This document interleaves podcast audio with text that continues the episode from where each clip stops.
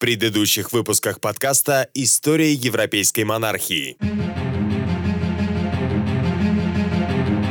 Бог все равно не слышит меня. Он разгневан на Англию, разгневан на ее короля. Я не стремлюсь к трону. Этот путь слишком тернист и непредсказуем. Все, что я хочу, это лишь занять свое законное место подле короля в Государственном Совете. Неважно, чего хотите вы или я, милорд.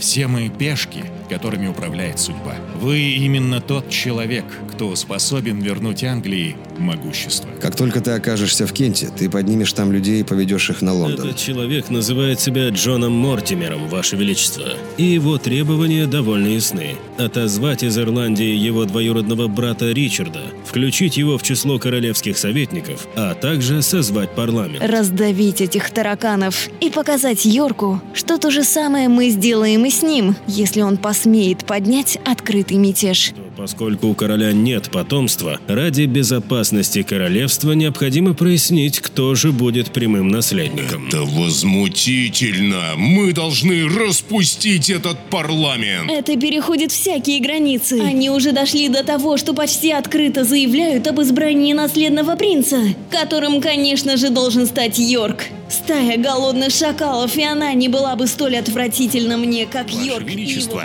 я явился ко двору как полноправный представитель герцога Йоркского. Ричард заверяет вас, милорд, в своей верности короне и в готовности принести священную клятву верности. Мы обязаны ему многим. Но если герцог Йоркский столь предан своему королю, почему же он лично не явился к нам, чтобы преклонить голову? Разве ему нечего опасаться, если он искренен в своих клятвах? Йорк сейчас находится в Шрусбери. По моим сведениям, он собирает армию и рассылает окрестным лордам письма с предложением присоединиться к его войску. Кучка голодранцев. Нужно только пустить немного крови. Может быть, мы можем вступить в переговоры, милорд? Никаких переговоров. Йорк — это изменник. Нужно устранить заразу в зародыше, потому что в противном случае, муж мой, погибнет гораздо больше невинных христиан. Все это время вас обманывают и держат в неведении относительно моих истинных планов. Мне нужен только герцог Сомерсет. Он истинный предатель и враг вашего величества, а отнюдь не я. Что? Вы отпустили его? Я пообещал ему суд над Сомерсетом. Невероятно. То есть ты не только отпустил того, кто хотел твоего позора и смерти, но еще и обещал ему судить нашего верного человека, милосерднейший из английских королей. Врача сюда! Живо! Все пропало, черт побери. Если король не оправится в ближайшее время, нам придется созвать палату пэров. Мы еще посмотрим, кто кого. Ричард Йоркский.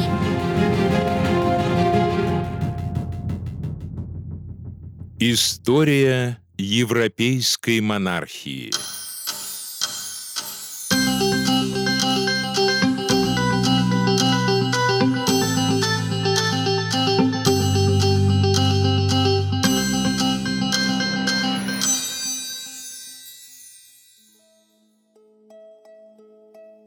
Принца привезли в Виндзор. Герцог Бекингем взял его на руки и представил королю надлежащим образом, моля короля благословить его. Но король никак не ответил. Тем не менее герцог, держа принца, покорно стоял перед королем. И когда он так и не смог получить никакого ответа, вошла королева и взяла принца на руки и представила его так же, как это сделал герцог, желая, чтобы он благословил его. Но все их старания были напрасны, и они отбыли оттуда, так и не дождавшись какого-либо ответа или одобрения. Лишь единожды король взглянул на принца и снова опустил глаза. Долгих пятнадцать месяцев предстоит королю Генриху провести в состоянии глубокого бессознательного сна. Но придворная партия ланкастеров отнюдь не дремала. Они не опустили головы в этой, казалось бы, безысходной для них ситуации. Сперва придворное окружение короля пыталось всячески скрыть припадок монарха, чтобы избежать созыва столь невыгодного им парламента и вынесения на его обсуждение такого неудобного вопроса, как установление регенства. Недееспособность Генриха удавалось скрывать, в том числе, как это ни странно, и путем демонстрации короля на публике.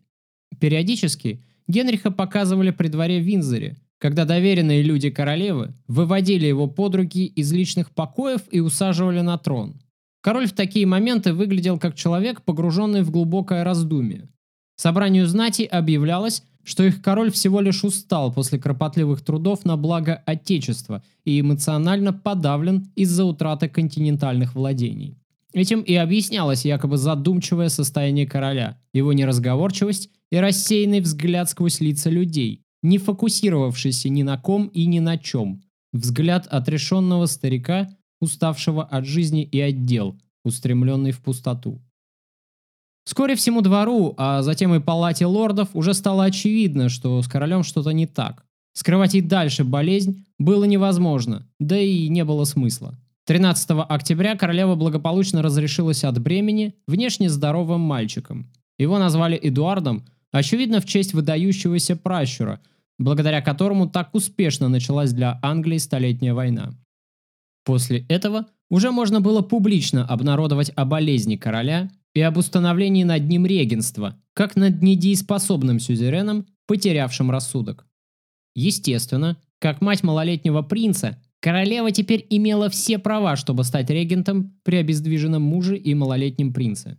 План Маргариты был до крайности прост и в то же время хитер.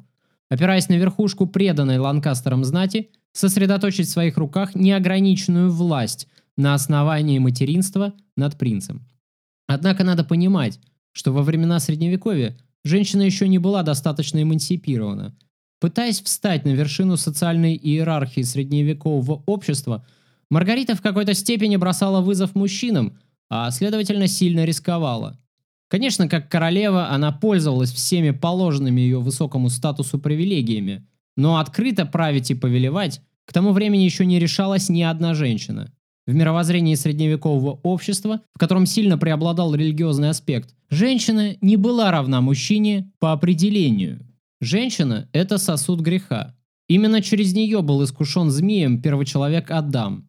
Именно она – причина вожделения мужчины, и именно с нее начинается разврат и грехопадение человечества. Муж же есть голова жены. Это слова апостола Павла, в которых выражен принцип патриархального уклада христианского общества Средневековья. До начала эпохи Возрождения в Европе женщины в основном пребывают во власти мужчин, причем это мог быть как отец, так и муж, и даже священник. Если вспомнить знаменитый роман Элоизы и Абеляра, то и там мы находим подтверждение всему вышесказанному. Так, Элоиза полностью подчинилась сначала воле своего сурового воспитателя, а затем и своего учителя, любовника и супруга. Во власти Абеляра она познала и плотские утехи, и истинную любовь. По его настоянию она отправилась в Британь, чтобы разрешиться там от бремени, и оставила своего ребенка на попечении его семьи. Она тайно вышла замуж за Абеляра, вопреки запретам, которые накладывал на него духовный сан, и по его же приказу удалилась в монастырь, где воспитывалась, будучи ребенком. Она даже приняла постриг, хотя не имела никакой склонности к монашеской жизни. Даже такая исключительная женщина, как Элоиза, подчинялась традиционной диктатуре мужчин. Маргарита Анжуйская тоже была исключительной женщиной, но и она была не свободна от предрассудков своего времени. Когда, должно быть, она размышляла долгими ночами, лежа в своих покоях, о притязаниях на власть, которые она собиралась предъявить, то она неизбежно должна была вспоминать примеры своих предшественниц. Безусловно, Англия уже знала сильных женщин у власти, таких как Изабелла Французская, Элеонора Аквитанская или, например, Элеонора Прованская, но все они опирались на мужчин в своем притязании на господство. Именно поэтому средневековые западноевропейские королевства до сих пор еще не знали правящих королев, которые появятся только во времена Ренессанса.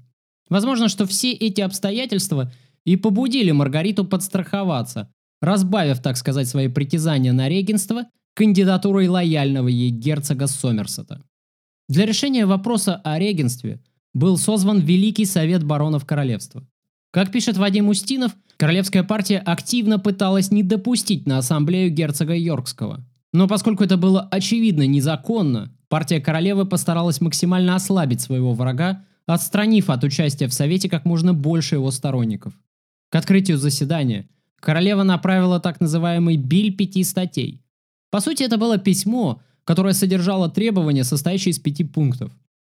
Первым пунктом, шло требование предоставления королеве чрезвычайных полномочий, в число которых входило вершить суд, объявлять войну и заключать мирные соглашения. Затем шло требование о назначении щедрого содержания, передаче в изящные женские ручки всей полноты власти, включая право назначать по своему усмотрению на ключевые посты государства высших сановников, любые угодные ей кандидатуры. Учитывая, что такие требования были заявлены не просто женщиной, но еще и француженкой по происхождению, Биль выглядел довольно одиозно.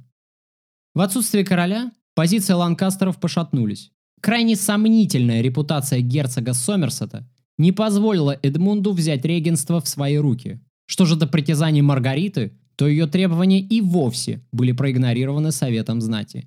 К прискорбию и ужасу королевы совет баронов постановил назначить лордом-протектором Англии Ричарда, герцога Йоркского.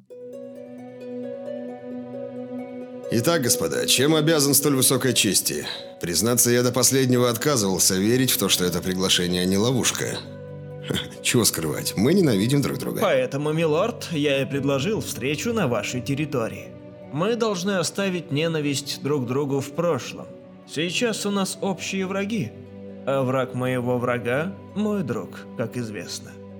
Король скован молчанием. Оправится он или нет, одному богу известно.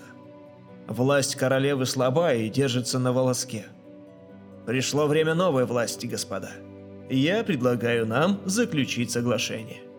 Мы влиятельные лорды, но лишь объединившись, мы сможем действовать эффективно и обеспечить для себя власть, а для Англии – порядок и процветание. Оставьте эти глупые патетические речи для толпы, которая до сих пор верит в сказочных гномов и эльфов, обитающих в Шервуде.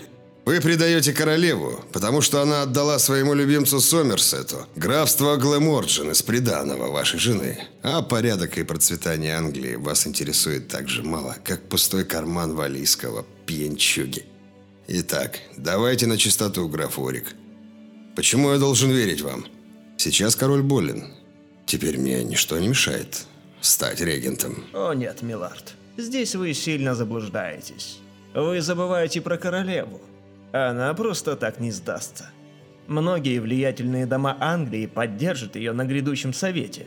Не забывайте, что у нее теперь есть сын, принц Эдуард. Сейчас я ввязался в большую вражду с Перси. И да, вы правы, королева мной недовольна. Свадьба моего брата навлекла на нас ее гнев. Пути назад нет, мосты сожжены. Подумайте, милорд, какую пользу нам обоим принесет наш союз. Все мои клиенты станут вашими людьми, а их отряды пополнят ваше войско.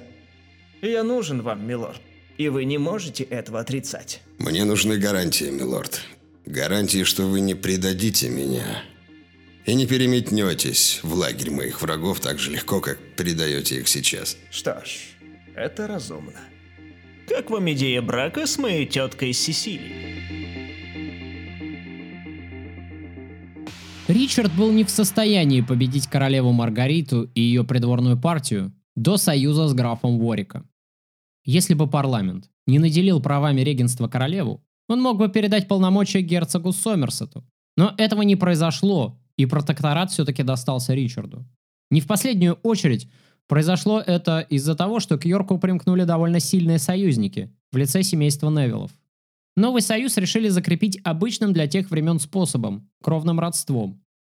Сесилия Невилл, известная в истории Англии как гордячка Цис, из-за своего надменного характера, становится женой Ричарда Йоркского, и в последующем она станет матерью следующих королей Англии – Эдуарда Четвёртого и Ричарда Третьего. Но на этом месте я хотел бы поставить свое повествование о дальнейшем развитии событий на паузу, чтобы рассказать вам историю вражды и ненависти четырех семейств Англии. Четыре семьи и две истории ненависти, за каждой из которых скрываются тысячи подобных историй, менее известных и оставшихся в тени.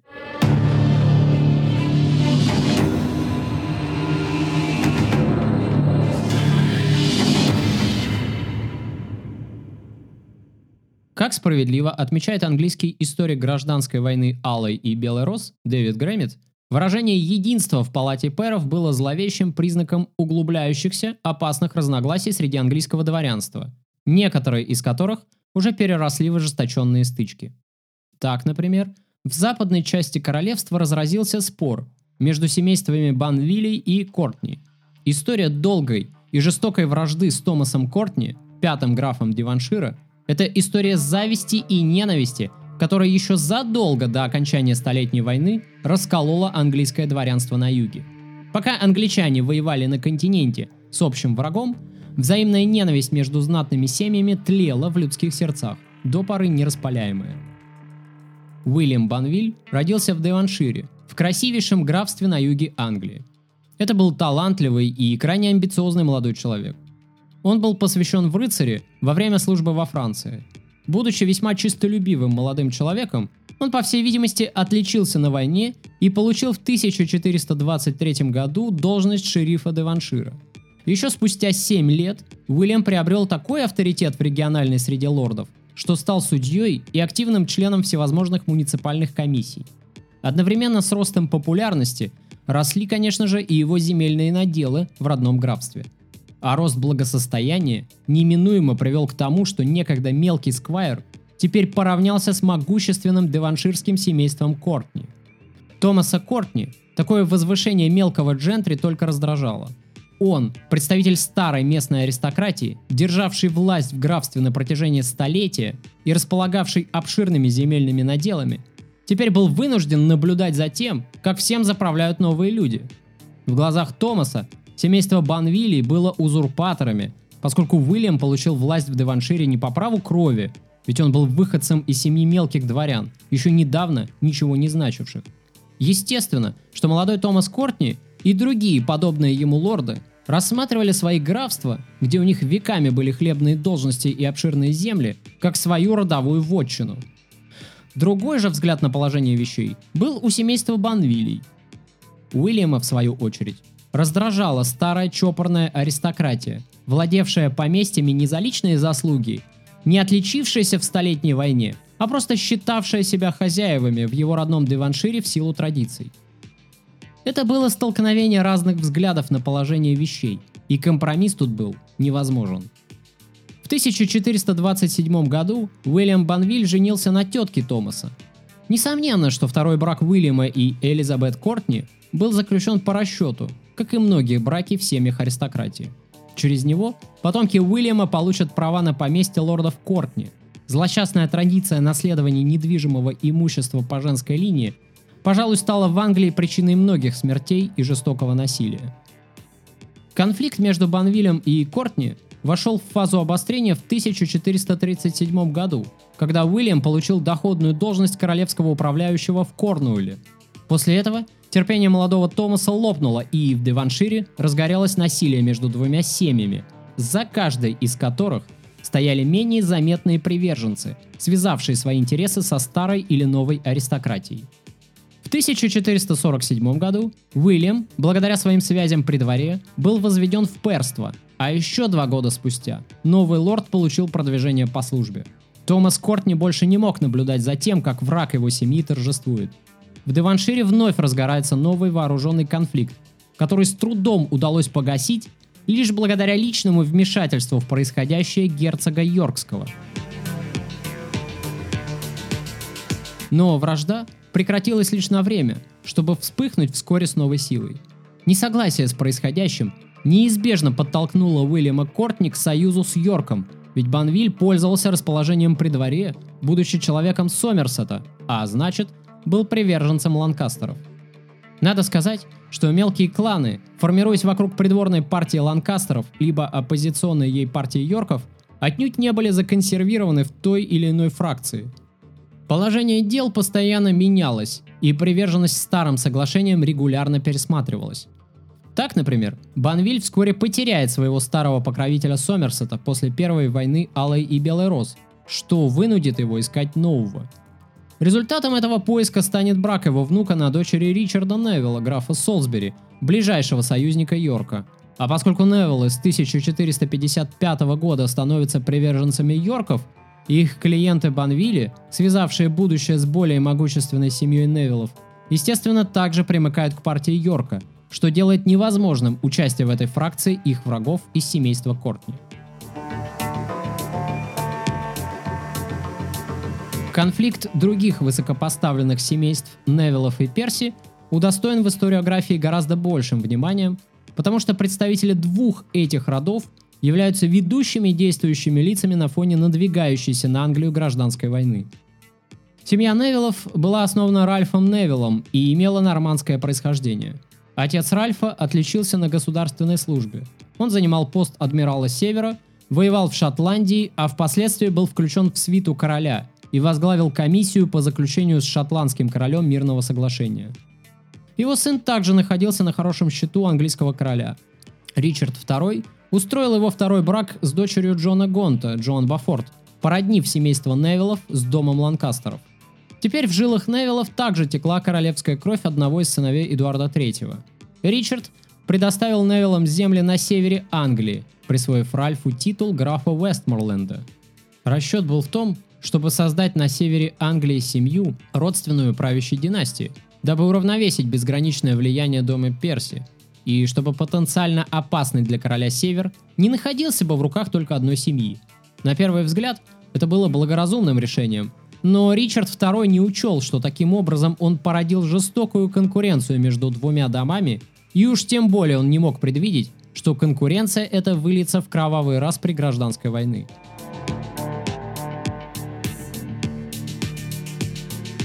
Обосновавшись на севере, Невиллы начали активно собирать земли, расширяя свое влияние. Делалось это как явными способами, через выгодные браки, так и косвенными, когда некоторые поместья прибирали к рукам их высокопоставленные слуги. В конечном итоге, к тысяча четыреста пятому году Невиллы крепко обосновались на севере и контролировали значительные территории, а их оплотом стал хорошо укрепленный Дарамский замок.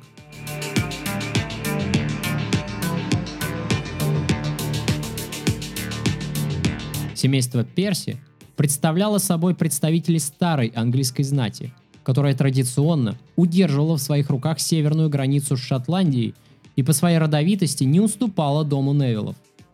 Генри Перси, известный в истории Англии под прозвищем Гарри Горячая Шпора, изначально поддерживал мятеж Болинброка в тысяча триста девяносто девятом году. Став новым королем Англии, Болинброк не забыл о помощи и щедро вознаградил своего верного Гарри за помощь. Тут важно отметить, что Перси были могущественной семьей, державшей в своих руках обширные земли, владевшие большой армией, оружием, укрепленными замками, которые контролировали весь север Англии. С ними было очень опасно ссориться, а дружить нужно было крайне осторожно. Генри Перси не был человеком строгих моральных принципов. Об этом свидетельствует хотя бы то, что Шпора, будучи обязанным предыдущему королю Ричарду второму своим освобождением из шотландского плена, легко предал короля и переметнулся на сторону мятежников, возглавляемых Болинброком.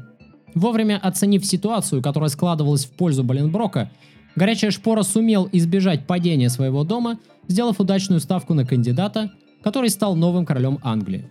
Если как человек Шпора был и не очень порядочным, то как полководец и хранитель Северной Марки он был незаменим. Болинброк, став Генрихом четвёртым, отправил своего союзника воевать в Уэльс. Там Перси зарекомендовал себя наилучшим образом, одержав ряд важных побед над непокорными валлийцами. Однако, как это было принято в Англии того времени, крупный сеньор часто финансировал государственные военные кампании из собственного кармана, предъявляя затем короне счет. После успешной кампании в Уэльсе Шпора как раз и решил, что пришло время предъявить такой счет короне. Сумма долга была изрядной, и Генрих четвёртый попросту отказался погасить его полностью, признав только шестьдесят процентов от заявленной Перси суммы. Шпора не смог стерпеть обиду, и это послужило началом вспыхнувшего на севере мятежа. В последовавшей ожесточенной битве королевские войска одержали победу, и бывший союзник короля был убит, а его дом подвергся опале и лишен наследственного имущества. Это был болезненный удар, и для могущественной английской фамилии наступили тяжелые времена вынужденной ссылки в Шотландии. Когда же в Англии сменился король, и на престол взошел сын Болинброка, Генрих V, то сын убитого Перси, Генри-младший, решил, что самое время помириться с новым королем. Генрих V согласился пойти на мировую. Новый король восстановил семейство Перси на севере и попытался предотвратить вражду двух родов, поженив главу дома на Элеоноре Невилл.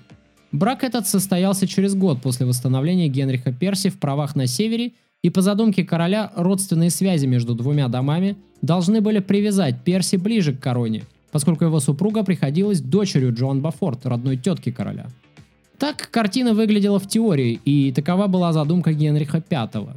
Но, увы, как пишет Джон Садлер в своей книге «Война роз», даже кровные узы мало что значили в игре с такими высокими ставками. А ставки были действительно высоки.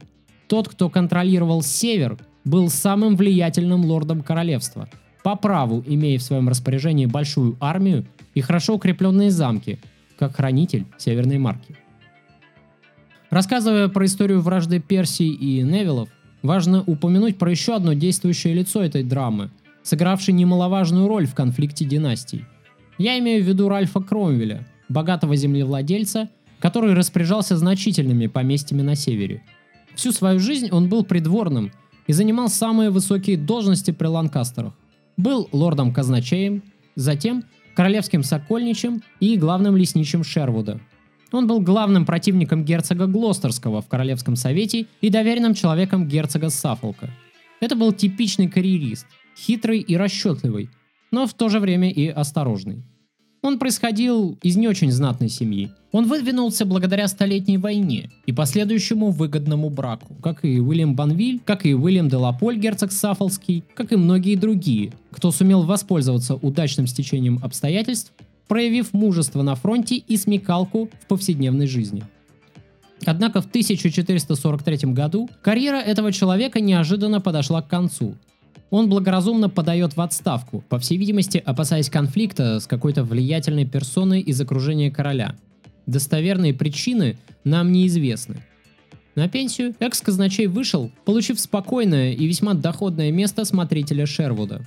И так бы этот человек, вероятно, тихо бы и скончался, не попав на страницы истории, если бы неожиданно он не оказался замешанным в скандале.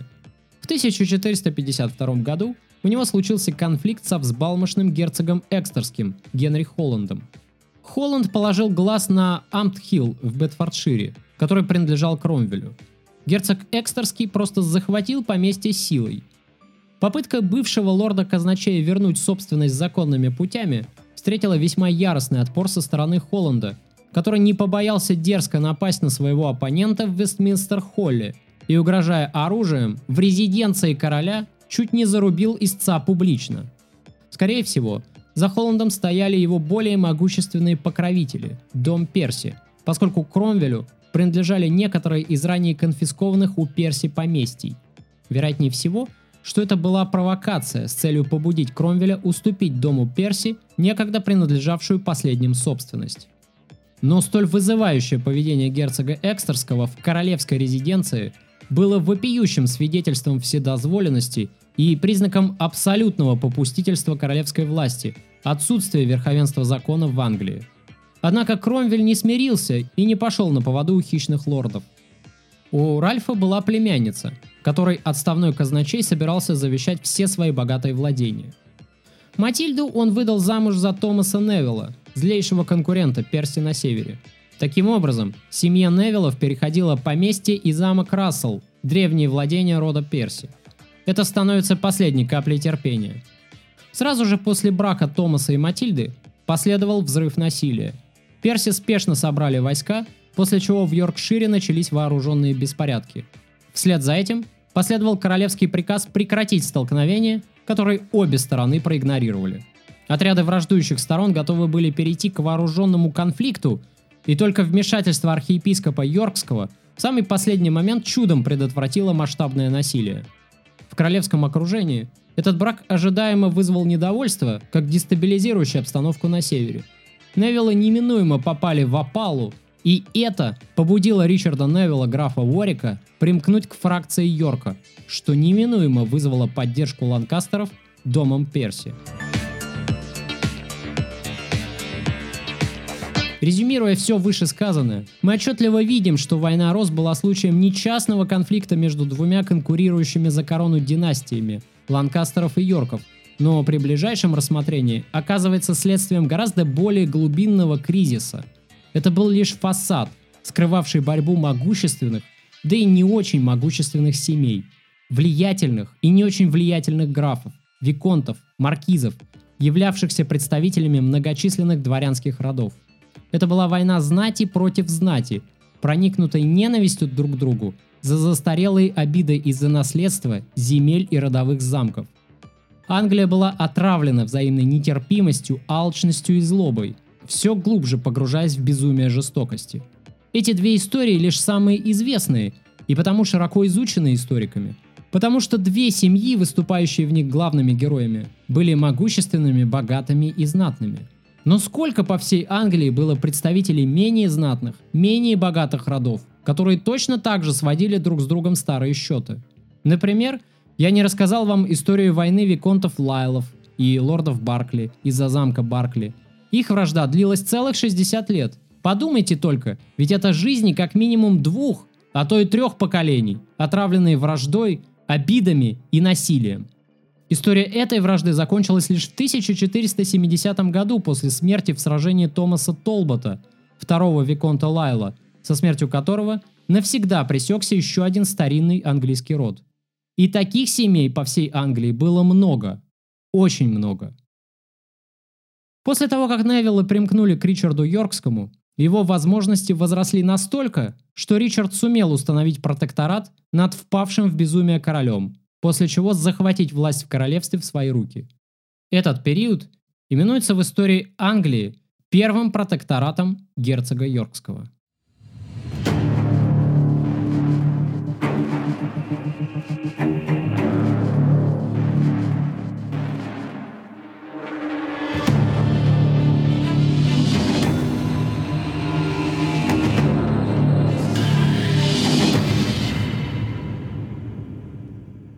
Королевский совет под председательством врагов королевы назначил Ричарда Йоркского на семилетний срок капитаном Кале, сместив с поста герцога Сомерсета.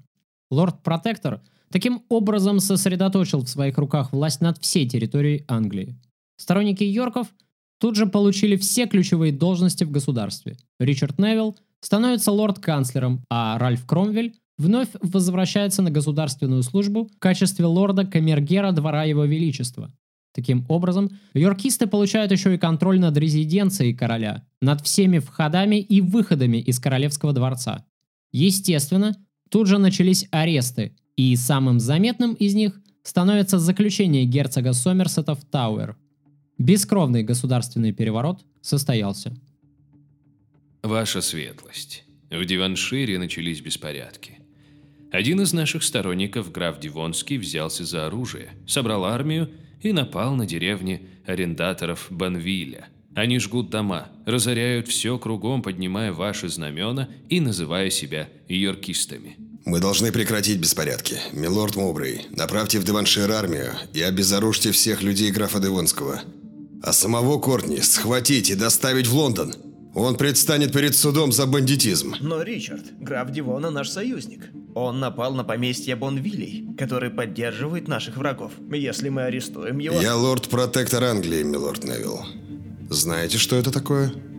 Я сейчас представляю Его Величество Короля, а король – это и есть сама Англия.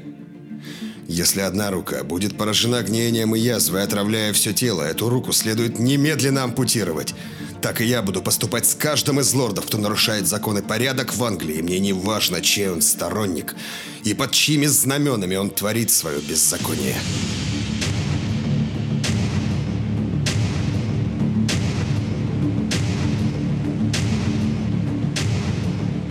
Ричард Йоркский в целом проявил себя блестящим администратором. И все историки, обозревающие «Войну роз», пожалуй, единогласно сходятся во мнении, что протекторат Йорка – это лучшее, что случилось в Англии за последние тридцать лет. Граф Девоншира решил, что пришел его час после того, как его патрон получил в свои руки бразды правления. Но Кортни, да и многие другие лорды, привыкшие к бандитской и клановой власти в Англии, не сразу разглядели в Ричарде сторонника порядка и закона. Поэтому, когда Кортни столкнулся с немедленной жесткой реакцией правительства Йорка в отношении беспорядков в Девоншире, затеянных с целью разграбить и присвоить себе имущество Бонвилей, лорд Кортни почувствовал себя преданным. Такой же жестокой и непреклонной рукой Ричард теперь вершил правосудие и на севере Англии. Разрешая этот конфликт, Необходимо было действовать осмотрительнее, чем в Девоншире. Вражда на севере между Невиллами и Перси была гораздо более опасным для Ричарда конфликтом, потому что в нем был замешан граф Уорик, новый могущественный союзник Йорка, благодаря которому, далеко не в последнюю очередь, Ричард смог наконец добраться до вершин власти. Поэтому, разрешая спор между Невиллами и Перси, Ричард уже не мог быть таким непредвзятым судьей, каким он показал себя в Девоншире. Однако судьба избавила Ричарда от непростых решений. Уже знакомый нам Генрих Холланд, обладавший резкой воинственной натурой, начал собирать вооруженные силы. Он публично объявил, что Йорк незаконно узурпировал протекторат и готовил крупное восстание на севере, вместе со своим союзником, сэром Томасом Перси, бароном Эгремонтом. Это развязало Ричарду руки и дало прекрасный повод для расправы над мятежным лордом Перси и его беспокойным вассалом, герцогом Экстерским. Ричард собрал войска и быстрым маршем двинулся на север, по пути издав прокламацию, обвинявшую Экстера и Перси в измене и призывающую народ Йоркшира не участвовать в этом мятеже под страхом королевского правосудия. Возможно, разъезжая по северным графствам страны, Ричард не мог не размышлять над своим новым положением без иронии. Еще какой-то год назад он сам был мятежником, перед которым закрывали ворота английские города, и который вынужден был вести армию в обход королевских войск. Жизнь полна неожиданностей и резких поворотов. И вот ситуация поменялась на сто восемьдесят градусов. Теперь он был представителем легитимной власти, отправившись на север подавлять вооруженный мятеж. После неудачной попытки устроить засаду на Йорка, Экстер отправился в Лондон, где был арестован и заключен в замок Понтефракт. Ральф Кромвель наконец-то добился торжества правосудия и справедливости, и произошло это во время правления Йорка. Укрепив порядок и центральную власть в Девоншире и в Йоркшире, Ричард увидел, что остальные лорды тут же присмирели. Подводя итог его протекторату, сэр Уинстон Черчилль с восхищением пишет: «В то время, когда правительство было у него в руках, когда его будущее омрачилось из-за появления нового наследника короны, когда выздоровление короля грозило не только его власти, но и самой жизни, Йорк сохранял абсолютную веру в монарха, право и справедливость. Именно в этом его слава и оправдание его действий. В нашу историю он вошел как патриот, готовый рисковать своей жизнью для защиты справедливого и эффективного управления, но не желающий поднять руку против государства во имя каких бы то ни было личных интересов». И даже более сдержанный Устинов сквозь зубы признает, что правление Йорка было, как всегда, не выдающимся, но вполне успешным, тем более что Англии требовалось совсем немного – гражданский мир и порядок. Именно внутреннее спокойствие в стране герцог и постарался обеспечить первым делом.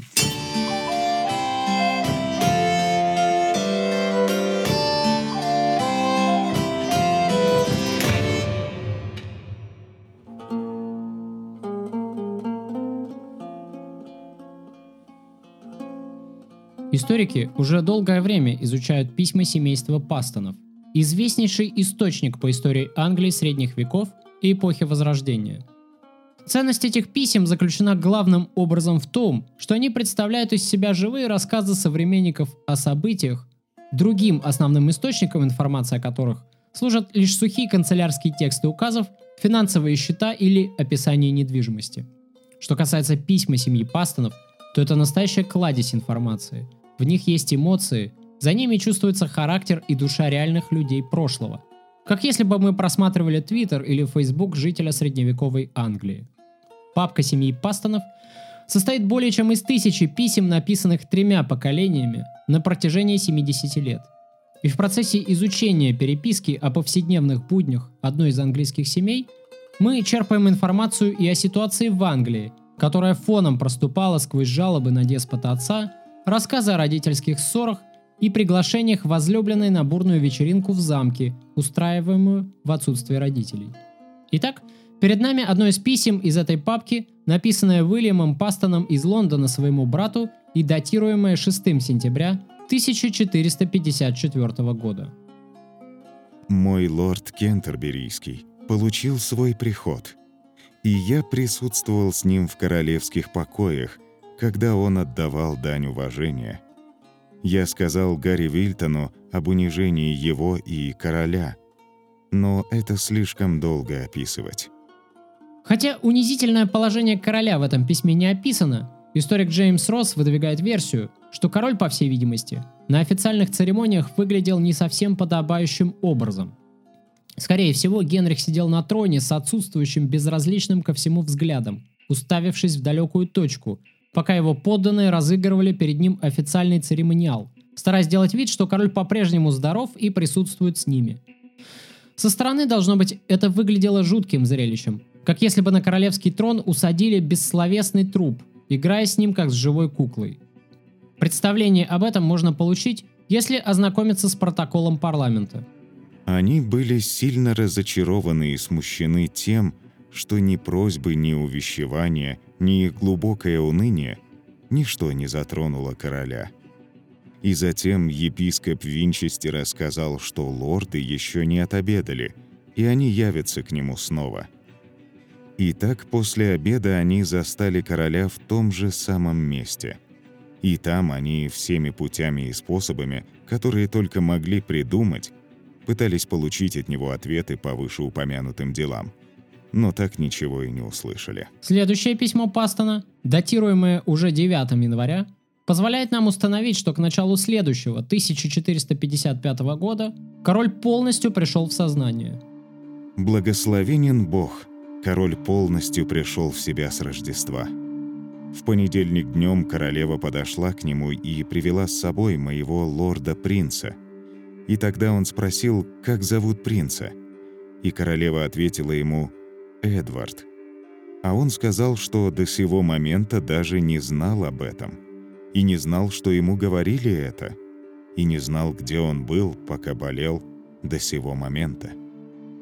И она поведала ему, что кардинал умер, и король заявил, что он не знал об этом. И он сказал, что умер один из самых мудрых лордов на этой земле. И он сказал, что ныне благодушно взирает на весь мир и желает того же всем лордам».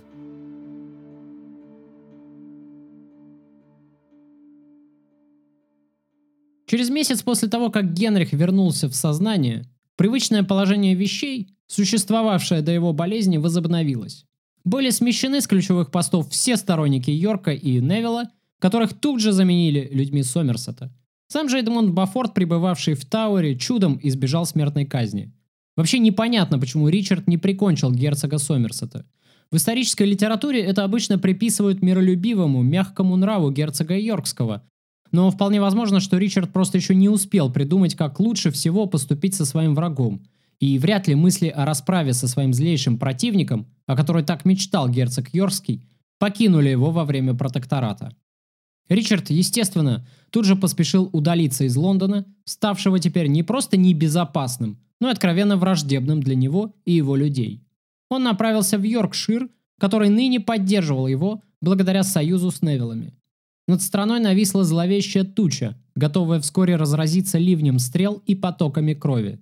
Как остроумно заметил выдающийся английский историк Робин Линдси Стори, если безумие Генриха было трагедией, то его выздоровление стало национальной катастрофой. Как отмечают многие английские историки, после выздоровления Генрих очнулся другим человеком. До тысяча четыреста пятьдесят третьего года он был королем, который хотя бы периодически занимался политикой и принятием государственных решений. Но после тысяча четыреста пятьдесят пятого года современники поняли, что король уже не способен править страной, как прежде. Ужасную картину рисует нам Найджел Джонс в своей книге, посвященной истории лондонского Тауэра. Цитирую. «Генрих вышел из туннеля своего безумия лишь тенью того немощного человека, который вошел в него. Если раньше он был слаб, то теперь... он был беспомощной марионеткой в руках той фракции, которая владела им. Если раньше он был благочестивым, то отныне и вовсе заблудился в своих снах и молитвах, и его выздоровление не было постоянным. Безумие периодически возвращалось до конца его печальной жизни, и потому отныне Генрих был лишь пустой оболочкой в королевской одежде, королем только по имени и по жалкой подписи, которым можно было манипулировать по своему желанию». Конец цитаты. Мы должны во что бы то ни стало наказать изменников. Ну что мы можем инкриминировать Йорку? Он действовал в соответствии с полномочиями, предоставленными ему парламентом. Бросил меня в Тауэр, черт побери! Это незаконно! Йорк хитер и упрям.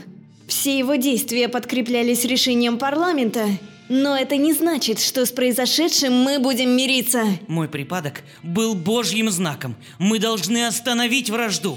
Ричард не сделал ничего плохого. Муж мой, опять вы за старое? Это же волк в овечьей шкуре! Он только и метит на ваш трон! Как вы этого не видите? Если бы он хотел узурпировать власть, думаю, он воспользовался бы этим во время своего протектората. Ведь ему ничего не мешало запятнать руки кровью. Я должен верить в его добрые намерения. Кроме того, в нашу последнюю встречу у Блэкхита я обещал ему, что рассмотрю все его накопившиеся претензии. Слабовольный, добросердечный идиот. Мне достался не мужчина, а святой дух. Видит Бог, мы еще хлебнем горя из-за его добросердечности. Вражды и нетерпимости накопилось среди нас. Господь гневается на Англию и потому посылает нам беды. Но вместе с тем Он дает нам и шанс все исправить. На этом, господа, предлагаю окончить наше совещание. Сэр Джеймс Батлер подготовит необходимые бумаги и разошлет приглашение на совет всем влиятельным лордам королевства. Мой долг как короля – примирить всех во имя мира и справедливости.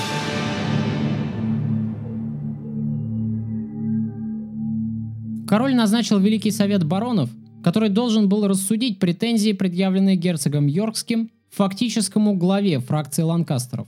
Ричард получил приглашение явиться на этот совет в качестве истца, чтобы вновь изложить свои претензии к Сомерсету. Посему повелеваем вам незамедлительно явиться на заседание Великого Совета, которое пройдет в Лестере двадцать первого мая сего года. Дозволяю вам взять эскорт не более сотни пехотинцев, а иные вооруженные отряды числом не более двадцати человек. Милостью Божией король Англии и Франции, владетель Ирландии Генрих шестой, писано в сию дату и засвидетельствовано королевской печатью канцелярии Его Величества. Количество сопровождающих явно вписано по указанию королевы, чтобы мы не явились на совет во главе большого войска. Что думаете, господа? Ехать ли мне на этот суд? Зная королеву, я уверен, что это ловушка. Возможно, что король действительно искренне хочет примирения, но Сомерсет и Маргарита сделают все, чтобы опорочить вас в глазах короля. Уж они-то найдут как, со своей дьявольской расчетливостью. Считаю, что ехать опасно. Я согласен с графом Уорика. Все мы помним пример герцога Глостерского, которого схватили в королевском замке. Если на глазах короля арестовали его дядю, вряд ли можно надеяться, что вам, ваша светлость, удастся избежать этой участи. Я согласен с вами, господа. Ехать не стоит. Надо вооружать замки и собирать армию. Выдвинемся на Лондон. Но тогда королева получит прекрасный повод обвинить нас в мятеже. Эта хитрая французская сука все рассчитала, как по нотам. Либо встреча в ее логове и на ее условиях, либо последует обвинение в мятеже. Прекрасно. Тогда напишем королю письмо и предложим личную встречу. Послание вряд ли дойдет до Его Величества, но мы впоследствии сможем заявить, что пытались добиться встречи, прежде чем хвататься за оружие.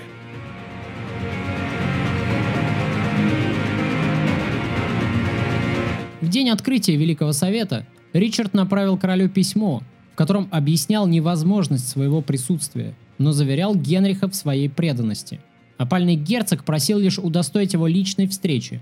Послание это попало в руки Эдмунда Бафорта, и герцог Сомерсет, естественно, не стал передавать его королю. Прекрасно понимая, что письмо пойдет по рукам враждебных к нему советников короля, и потому, скорее всего, не дойдет до адресата, Ричард Йоркский направил второе послание, адресованное уже архиепископу Кентерберийскому. В этом письме Йорк объяснял высшему духовному лицу Англии, что взял в руки оружие вынужденно, опасаясь несправедливого суда его противников. Томас Буршье, который совмещал духовный сан архиепископа одновременно со светской должностью лорда-канцлера, был кандидатурой, прекрасно годившейся на роль посредника между Ланкастерами и Йорками. Он не причислял себя ни к одной из сторон. Назначен на духовный сан он был в период регенства Йорка, а получил одну из высших светских должностей уже во время возвращения к власти Ланкастеров.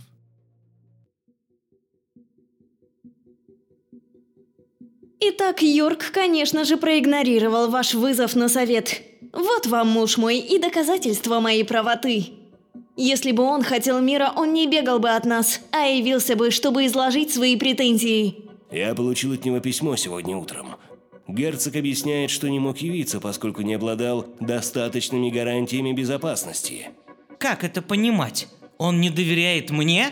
Своему королю? Он не доверяет не вам, милорд, а другим людям, стоящим близко к трону. Довольно. Это просто смешно. Ваше Величество, у меня срочные новости. Мои люди доложили, что сторонники Йорка собирают в Йоркшире армию. Мятежные лорды готовятся к походу на Лондон. Спасибо, милорд Нортумберленд. Мы примем ответные меры. Дорогая, теперь я вижу, что ты была права. Ричард поднял оружие против меня и должен быть наказан. Ваше Величество, считаю, что не стоит ждать армию Йорка в Лондоне. Боюсь, что среди горожан много изменников, которые могут поднять оружие за Йорка и ударить нам в спину. А посему предлагаю выдвинуться навстречу армии Йорка немедленно. Как я уже сказал, Сомерсет пользовался в Лондоне дурной репутацией. Ведь совсем недавно его особняк был окружен толпой разъяренных горожан, которые требовали крови предателя. Опасаясь поддержки лондонцами Йорка, герцог Сомерсет склонил короля к тому, что необходимо встретить армию мятежного герцога на подступах к столице, не позволив Йорку войти в Лондон. Предложение это было принято королем, и таким образом войска Ланкастеров и Йорков сошлись под Сент-Олбансом, неукрепленным городом, расположившимся рядом с одноименным монастырем. Как всегда, две армии замерли друг напротив друга.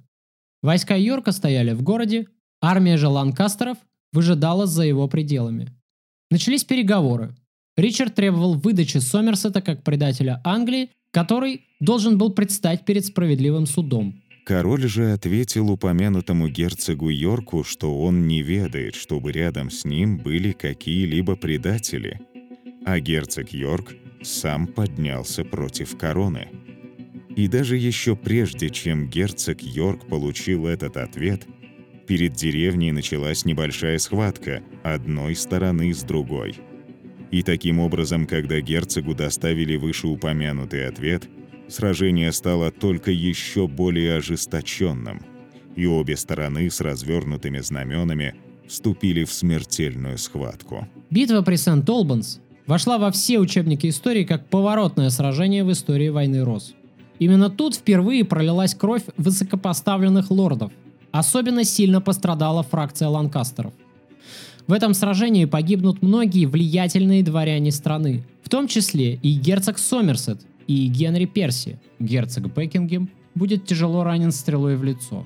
Его дети также будут тяжело ранены у него на глазах. В то же время обращает на себя внимание тот факт, что пока знать яростно сражалась друг с другом, простые англичане по большей части щадили друг друга, справедливо полагая, что это не их война, и что они вынуждены были столкнуться в этой битве лицом к лицу лишь из-за алчности их лордов. Об этом в своей книге пишет сэр Уинстон Черчилль, резюмируя с горечью эту битву следующими словами. «Можно сказать, что эта феодальная распря оказалась весьма жестокой. Все поколения участников этой драмы были привычны как к привилегиям, так и к войнам. В этом конфликте личные чувства проявились наиболее ярко. Широкие массы населения оказались исключенными из него. В человеческой истории случалось много подобных усобиц, однако нечасто на их описание тратилось столько слов».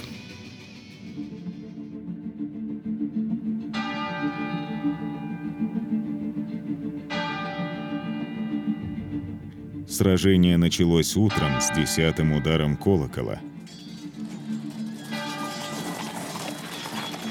Но поскольку место было небольшое, немногие из воинов смогли там сражаться, и ситуация стала настолько чрезвычайной, что четыре телохранителя короля в его присутствии были убиты стрелами, и сам король был поражен стрелой в плечо, но она не причинила ему особого вреда. «Всем собраться вокруг короля! Держать строй!» «Солдаты, в атаку!» «Дейтесь, мастер!» «Лучники, приготовьтесь! Огонь!» «Помогите!» «Держитесь, мастер!» «Моя рука! Мою руку отрубили! Помогите! Мамочка!»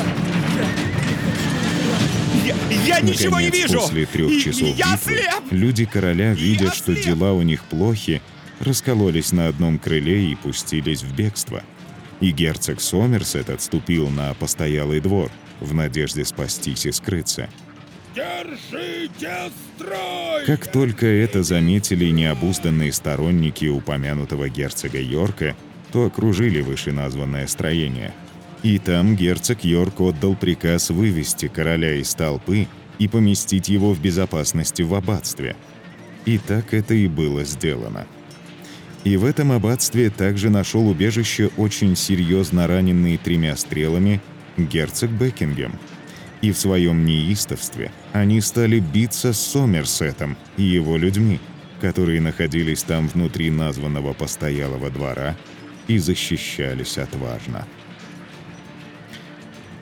И в конце, после того, как двери были выломаны, герцог Сомерсет, видя, что у него не осталось никакой другой возможности, держал совет со своими людьми о том, как выбраться оттуда. И в результате такой попытки он и все его воины были окружены людьми герцога Йорка. И после того, как некоторые из нападающих были сражены, и герцог Сомерсет своей собственной рукой убил четырех, как говорят, он был сражен топором и получил столь серьезные ранения, что там и закончил свою жизнь. Короля брать в плен живым! По одним оценкам, армия короля насчитывала около трех тысяч солдат, по другим еще меньше. Все въездные дороги в город были забаррикадированы и контролировались королевскими отрядами. Армия йоркистов была вооружена гораздо лучше и насчитывала как минимум три тысячи человек. А некоторые историки и вовсе приводят цифру в шесть тысяч. Таким образом, йоркисты имели явное качественное и количественное преимущество. Прорываясь сквозь баррикады, йоркисты устремились к лордам, окружавшим короля. Их целью была верхушка фракции ланкастеров. Сам же король вряд ли служил мишенью для повстанцев, поскольку его убийство вызвало бы у Ричарда Йоркского и его союзников гораздо больше проблем, чем решений.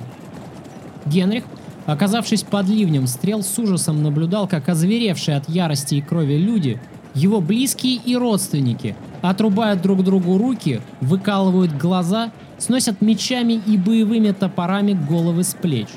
Пожалуй, впервые Генрих явственно увидел весь ужас гражданской войны, всю ее чудовищную ненависть, неприкрытую красивыми лозунгами и правильными идеями. Король был настолько ошеломлен происходящим, что даже не заметил, как долетевшая стрела вонзилась ему в плечо. Потрясенный настоятель аббатства стал свидетелем этой страшной бойни и оставил для потомков такое воспоминание.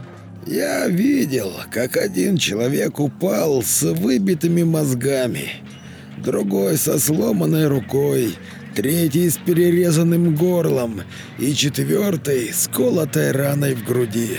В то время, как вся улица была усыпана трупами. Я взглянул, и вот конь белый, и на нем всадник, имеющий лук, и дан был ему венец, и вышел он, как победоносный, и чтобы победить.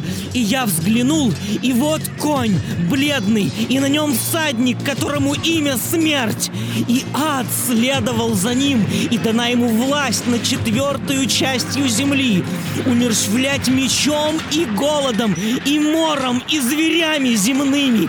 И сделалось царство его мрачно, и они кусали языки свои от страдания, и хулили Бога Небесного от страданий своих и язв своих, и не раскаялись в делах своих». Сражение продолжалось до двух с половиной часов пополудня. после чего люди герцога Йорка отправились к аббатству, чтобы убить герцога Бекингема и казначея, находившихся там с королем. Но упомянутый герцог Йорк не позволил этого. Он послал своего Геральда к королю с сообщением, что тот должен выбрать, или передать ему этих двух лордов как пленников, или в его присутствии они будут убиты, и он еще раз подвергнет себя опасности.